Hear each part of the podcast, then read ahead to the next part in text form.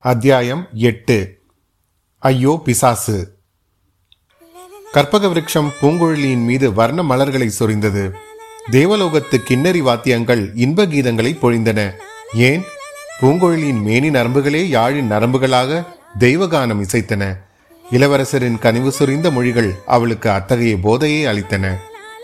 இளவரசே நான் தேவலோக கன்னிகை அல்ல. ஏழை ஓடக்கார பெண். தாங்கள் அருந்தியதும் தேவலோகத்து அமுதமும் அல்ல. குழகர் கோயிலில் கிடைத்த பாலமுதம் என்றாள். நீ தேவலோக கன்னிகை இல்லை என்றால் நான் நம்பிவிடுவேனா? வருணனின் திருப்புதல்வி அல்லவா நீ சமுத்திரகுமாரி? எத்தனை தடவை நீ எனக்கு உயிர் அளித்திருக்கிறாய்? உனக்கு நான் என்ன கைமாறு செய்ய போகிறேன்? என்றார் இளவரசர். ஐயா இன்னும் ஒரு பகலும் ஒரு இரவும் தங்களிடம் இருக்க இந்த ஏழையை அனுமதிக்க வேண்டும் என்றாள் பூங்குழலி அது எப்படி முடியும்? உடனே நான் பழையாறைக்கு புறப்பட வேண்டுமே என்றார் இளவரசர். இல்லை தங்களை நாகப்பட்டினத்துக்கு அழைத்து செல்லும்படி செய்தி வந்திருக்கிறது. யாரிடமிருந்து? இளைய பிராட்டியிடம் இருந்துதான் அது யார் இங்கே? இன்னொருவன் வந்தியத்தேவனுடன் படகை இழுத்து கொண்டு வருகிறவன். என் அத்தான் சேந்தன் அமுதன் இளைய பிராட்டி அவனிடம்தான் செய்தி அனுப்பியிருக்கிறார். தங்களை நாகப்பட்டினத்தில் உள்ள சூடாமணி விஹாரத்துக்கு அழைத்துச் செல்லும்படி. ஆஹா என் தமக்கையின் மனம் மாறிவிட்டதா? எனக்கு முடிசூட்டும் ஆசை அகன்று விட்டதா? வெகு காலமாக எனக்கு புத்த சங்கத்தில் சேர வேண்டும் என்ற ஆசை உண்டு. புத்த சங்கத்தில் சேர்ந்து பிக்ஷு ஆவேன். அவருக்கு இன்னும் முழு நினைவு வரவில்லை. சுரவேகத்திலேயே பேசுகிறார் என்று பூங்குழி சந்தேகித்தாள். அதே சமயத்தில் தூரத்தில் ஓலமிடும் குரல் ஒன்று கேட்டது. இளவரசர் திடுக்கிட்டு நின்று பூங்குழி அது என்ன? ஆந்தை கத்துகிறது ஐயா. இல்லை அது மனித குரல். ஏதோ பெரும் அபாயத்தில் சிக்கியவனின் அபயக்குரல் அவனை காப்பாற்றி விட்டு போகலாம். புத்த சங்கத்தில் சேர்வதற்கு முன்னால் ஒரு புண்ணிய காரியம் செய்யலாம் என்று இவ்விதம் கூறிவிட்டு இளவரசர் பாய்ந்து ஓட முயன்றார். அந்த முயற்சியில் திடீரென்று கீழே வீழ்ந்தார். பூங்குழலி அவரை தாங்கிக் கொண்டாள். படகை கரை சேர்த்தவர்கள் இருவரும் ஓடி வந்தார்கள். மீண்டும் உணர்ச்சியை எழுந்துவிட்ட இளவரசரை அவர்கள் மெதுவாக தூக்கி கொண்டு போய் படகில் பத்திரமாக சேர்த்து படுக்க வைத்தார்கள். கால்வாயில் படகு போக ஆரம்பித்தது. இளவரசரை தவிர மற்ற மூவரும் இடநெருக்கடியுடன் அதில் உட்கார்ந்திருந்தார்கள். வந்தியத்தேவன் பூங்குழலி நாலு பேரை இந்த படங்கு தாங்குவது கடினம். எப்படியும் நான் உங்களிடமிருந்து விடை பெற்றுக் கொள்ள வேண்டியவன். இங்கேயே இறங்கிக் கொள்கிறேன். இளவரசரை பத்திரமாக கொண்டு போய் சேர்ப்பது உங்கள் பொறுப்பு. உங்களுக்கு அதிகம் நான் சொல்ல வேண்டியதில்லை. அவனுடைய குரல் தழுதழுத்தது. நிலாக்கிரணம் அவன் முகத்தில் விழுந்தபோது கண்களில் முத்து துளிகள் ஒளி வீசி திகழ்ந்தன. கோடிக்கரை காடு தாண்டிய பிறகு இறங்கிச் செல்லலாமே. என் குதிரையையும் அங்கேதான் நிறுத்தி வைத்திருக்கிறேன். அடையாளம் நினைவு இருக்கிறதல்லவா? என்றான் சேந்தன் அமுதன் வேண்டாம் நான் இங்கேயே இறங்கிக் கொள்கிறேன். குழகர் கோயில் பிரகாரத்தில் சற்று நேரம் படுத்து தூங்கிவிட்டு பொழுது விடுவதற்குள் எழுந்து புறப்படுகிறேன். இல்லாவிட்டால் நாளைக்கு பிரயாணம் செய்ய முடியாது. வழியில் எவ்வளவு தடங்கல்களோ என்றான் வந்தியத்தேவன்.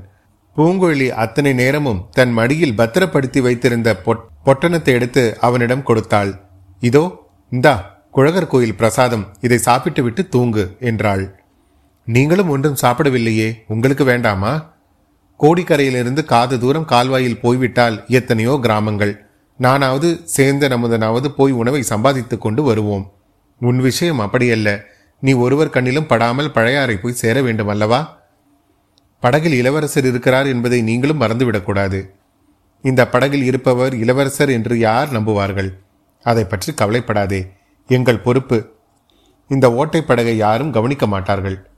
சரி அப்படியானால் இங்கேயே நான் இறங்கிக் கொள்கிறேன். அச்சமயம் மறுபடியும் அந்த ஓலக்குரல் கேட்டது. ஆ அது என்ன? என்று இளவரசர் கேட்டுவிட்டு மறுபடியும் உணர்வை இழந்தார். பூங்கொழி எழுந்து நின்றாள். முடியாது என்னால் முடியாது.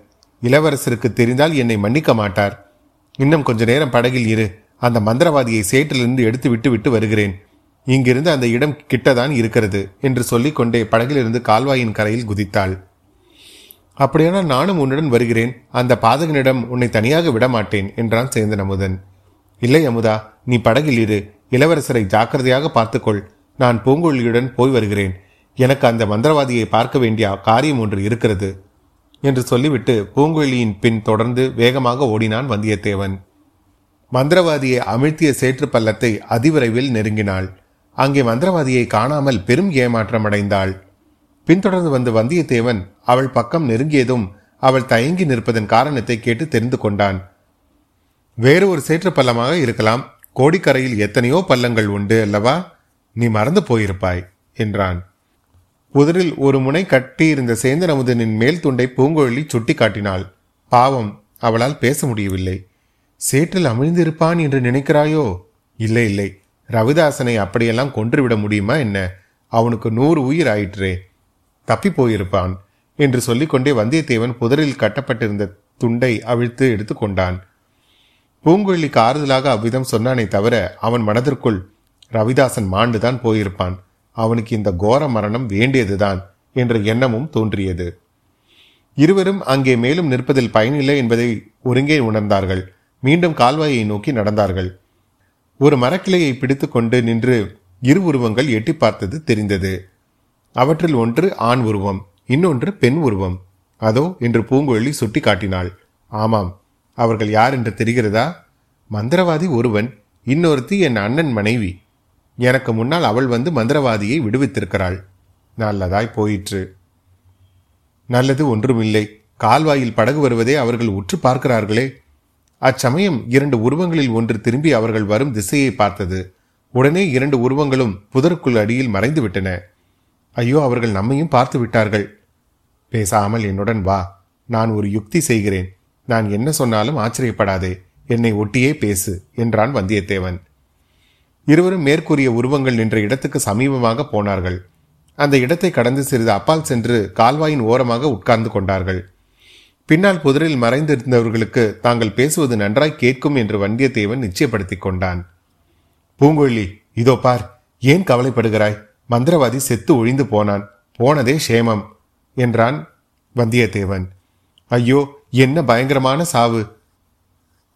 என்ன கொலை செய்துவிட்டு இது என்ன பரிதாபம்? ஐயோ நானா கொலை செய்தேன். பின்ன அவனை சேற்றில் விழ செய்தது யார்? நீதானே? திடீரென்று அப்புறம் உனக்கு பச்சாதாபம் வந்துவிட்டது? தப்பிவிக்கலாம் என்று வந்தாய் அதற்குள் அவனை சேறு விழுங்கிவிட்டது. தப்பிவிக்கத்தான் வந்தாயோ? அல்லது செத்து போய் விட்டானா என்று பார்ப்பதற்காக தான் வந்தாயோ? யார் கண்டது? உன்னை யார் என்னை தொடர்ந்து வர சொன்னது? வந்ததால் தானே நீ செய்த கொலையை பற்றி தெரிந்து கொள்ள முடிந்தது? அடி கொலை பாதகி நானா கொலை பாதகி ஆம் நீ கொலை பாதகி தான் நான் மட்டும் யோகியன் என்று சொல்கிறேனா? அதுவும் இல்லை. நான் இளவரசரை கடலில் மூழ்கடித்து கொன்றேன். நீ மந்திரவாதியை சேற்றில் அமுக்கி கொன்றாய். அதற்கும் இதற்கும் சரியாய் போய்விட்டது. நான் செய்த கொலையை பற்றி நீ வெளியில் சொல்லாமல் இருந்தால் நீ செய்த கொலையை பற்றி நானும் யாரிடத்திலும் சொல்லவில்லை. இளவரசரை கொன்றவன் நீதானா? சற்று முன் அவரை பார்க்கவே இல்லை என்று சொன்னாயே. வேண்டுமென்றுதான் அப்படி சொன்னேன். இனிமேல் அப்படி உன்னிடம் சொல்ல வேண்டிய அவசியம் இல்லை. நான் கூறியதை ஒப்புக்கொள்வாயா மாட்டாயா? மாட்டேன் என்று மறுத்தால் உடனே நந்தினி தேவியிடம் போய் நீ மந்திரவாதியை சேற்றில் அமுக்கி கொன்றதாக கூறுவேன். நான் செய்த கொலைக்கு சாட்சியம் இல்லை. உன் கொலைக்கு சாட்சியம் உண்டு. நந்தினி என்ன என்ன செய்து விடுவாள்? வேறொன்றும் செய்ய மாட்டாள் உன்னை பூமியில் கழுத்து வரையில் புதைத்து யானையின் காலினால் இடரும்படி செய்வாள். ஐயோ என்ன பயங்கரம். வேண்டாம் என்றால் நான் கூறுகிறபடி செய்வதாக ஒற்றுக்கொள். என்ன செய்ய வேண்டும்? அதோ உன் அத்தான் கொண்டு வருகிறானே அந்த படகில் ஏறிக்கொள்.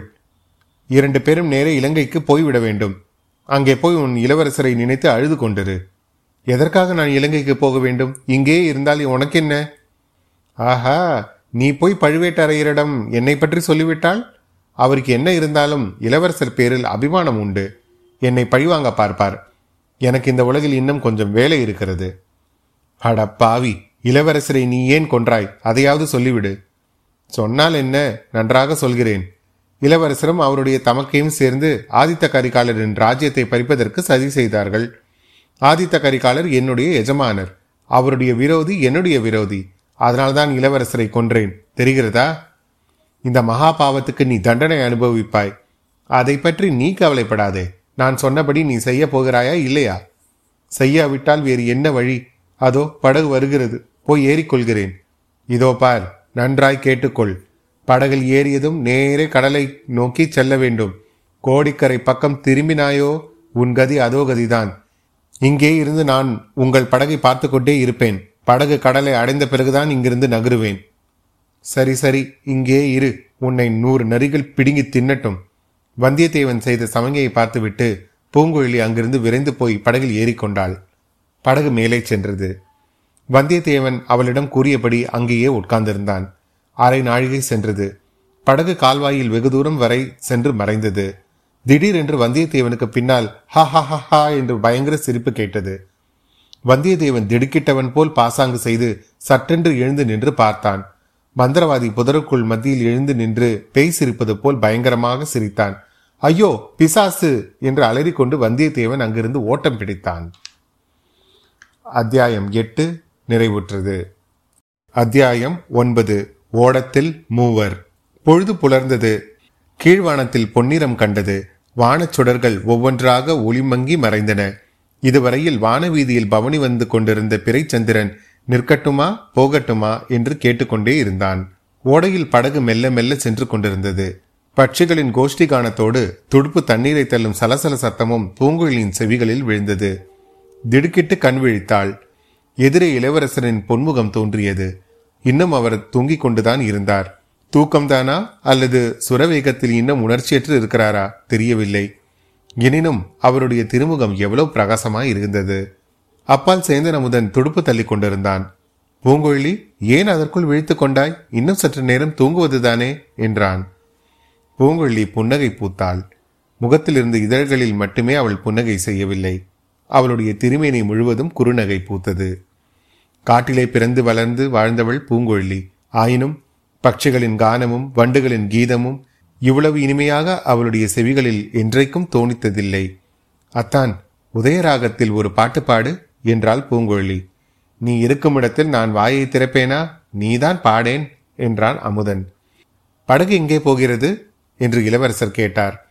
நாகப்பட்டினம் சூடாமணி விஹாரத்திற்கு என்றாள் பூங்குழலி. அப்படியானால் ராத்திரி நான் கண்டது கேட்டதெல்லாம் கனவல்லவா? உண்மைதானா? ஆமையா இதோ இவர்தான் தங்கள் தமக்கையாரிடமிருந்து செய்தி கொண்டு வந்தவர். இளைய பிராட்டி கூறியதை எல்லாம் விவரமாக சொல்லு. அமுதா என்னை புத்த சங்கத்தில் சேர்த்து விடும்படிதானே என் தமக்கை சொல்லி அனுப்பினார்? இதற்கு என்ன விடை சொல்வதென்று அமுதன் தயங்கிய போது குதிரையின் காலடி சத்தம் கேட்டது. பூங்கொழியும் சேர்ந்து அமுதனும் திடுக்கிட்டார்கள். இளவரசன் முகத்தில் ஒரு மாறுதலும் இல்லை. என் நண்பன் எங்கே? வானர்குலத்து வீரன்? என்று இளவரசர் கேட்டார். கேட்டுவிட்டு கண்கள் மூடிக்கொண்டார். சிறிது நேரத்திற்குள் குதிரை மீது வந்தியத்தேவன் தோன்றினான். படகு நின்றது. வந்தியத்தேவன் குதிரை மீதிருந்து இறங்கி வந்தான். ஒன்றும் விசேஷமில்லை. நீங்கள் பத்திரமாய் இருக்கிறீர்களா? என்று பார்த்துவிட்டு போகத்தான் வந்தேன். இனி அபாயம் ஒன்றுமில்லை என்றான் வந்தியத்தேவன். மந்திரவாதி? என்று பூங்குழலி கேட்டாள். இந்த படகில் இளவரசர் இருக்கிறார் என்ற சந்தேகம் அவனுக்கு இல்லை நான் கூறியதை அவன் அப்படியே நம்பிவிட்டான். அவனை பார்த்தாயா? பார்த்தேன். ஆனால் அவனுடைய பிசாசை பார்ப்பதாக பயந்து பாசாங்கு செய்தேன். உன்னை போல் பொய் சொல்லக்கூடியவனை நான் பார்த்ததே இல்லை. பொய் என்று சொல்லாதே.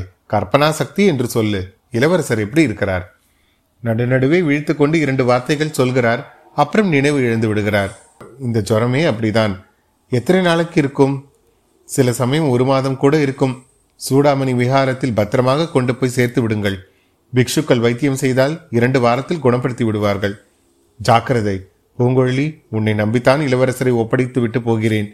உன் அத்தான் எங்கேயாவது கோயில் கோபுரத்தை கண்டால் தேவாரமும் பாடிக்கொண்டு சாமி தரிசனத்துக்கு போய் விடுவான். சேந்தன் அமுதன் உன்னோடு பழகிய பிறகு அப்படியெல்லாம் செய்ய மாட்டேன். சிவகைங்கரியம் செய்யும் ஆசை கூட எனக்கு குறைந்து விட்டது என்றான். என்னால் குறைந்து விட்டதா அல்லது இந்த பெண்ணினாலா? உண்மையை சொல். சேந்தன் அமுதன் அதை காதில் போட்டுக்கொள்ளாமல் குதிரையை நான் சொன்ன இடத்தில் கண்டுபிடித்தாயா? என்று கேட்டான். குதிரை என்னை கண்டுபிடித்தது. இது நான் உன்னிடம் தஞ்சையில் விட்டு வந்த குதிரை அல்லவா? ஆ ஆமாம். இருட்டில் அது அடர்ந்த காட்டுக்குள்ளே என்னை பார்த்துவிட்டு கனைத்தது. அராபியர்களிடம் நான் அகப்பட்டு கொண்டதில் ஒரு விஷயம் தெரிந்து கொண்டேன். அமுதா குதிரைகளை வெறுங்காலோடு ஓட செய்வது பாவம். குழம்புக்கு அடியில் இரும்பு கவசம் அடித்து ஓட்ட வேண்டும். முதன் முதலில் நான் பார்க்கும் கொல்லுப்பற்றையில் இதன் குழம்புக்கு கவசம் அடிக்க சொல்லப் போகிறேன். சரி சரி. அதையெல்லாம் பற்றி பேச நேரமில்லை. மறுபடியும் உங்களையும் இளவரசனையும் பார்ப்பேனோ என்னமோ தெரியாது. இளவரசர் மறுபடி விழித்தால் நான் பழைய அறைக்கு போகிறேன் என்று சொல்லுங்கள். அங்கிருந்து விரைவில் செய்தி அனுப்பதாகவும் சொல்லுங்கள். அப்போதுதான் நிம்மதியாக இருப்பார். வந்தியத்தேவன் குதிரையை திருப்பி விட்டு கொண்டு போனான். விரைவில் அவர்களுடைய பார்வையிலிருந்து அவன் மறைந்தான். இருபுறமும் தாழம் புதர்கள் அடர்ந்திருந்த ஓடைக்காலின் வழியாக படகு போய்க் கொண்டிருந்தது. தந்தவர்ண வெண்தாழம் பூக்களும் இரு பக்கமும் சொரிந்து கிடந்தன.